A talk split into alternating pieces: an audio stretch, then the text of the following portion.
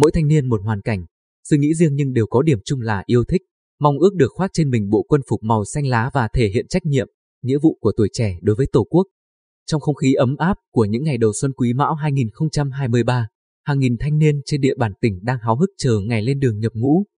Trong đó, nhiều THANH niên đã viết đơn tình nguyện nhập ngũ, nối tiếp truyền thống vẻ vang của cha ông, thể hiện tình yêu trách nhiệm đối với Tổ quốc.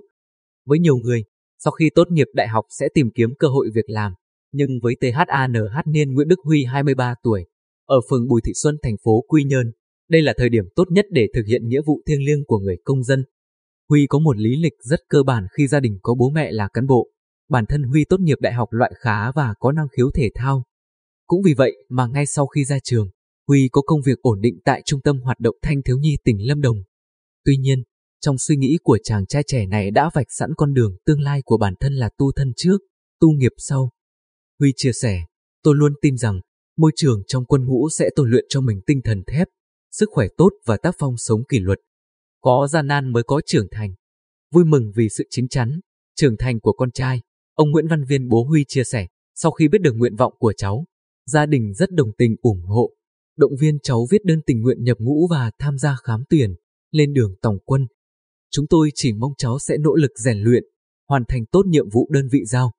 Sau khi xuất ngũ, cháu sẽ có một sức khỏe tốt, trưởng thành hơn để cuộc sống sau này tốt hơn.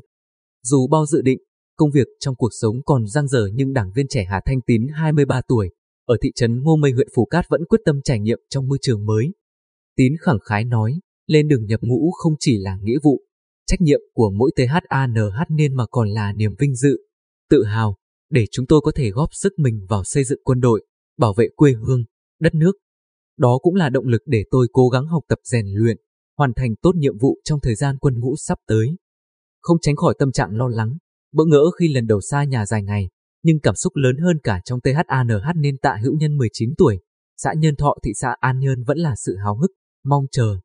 Trò chuyện với Nhân, chúng tôi thấy được sự chính chắn, nhiệt huyết, quyết tâm của chàng THANH nên này. Nhân chia sẻ rằng mình rất hãnh diện khi mang trên mình bộ quân phục tân binh và đã sẵn sàng lên đường nhập ngũ. Nhân chia sẻ, biết tôi tình nguyện nhập ngũ, ba tôi thường xuyên động viên, bảo tôi đã là THANH nên thì phải có hoài bão, không ngại khó, ngại khổ, nỗ lực, cố gắng hoàn thành nhiệm vụ, ở nhà ba mẹ chu toàn được mọi việc.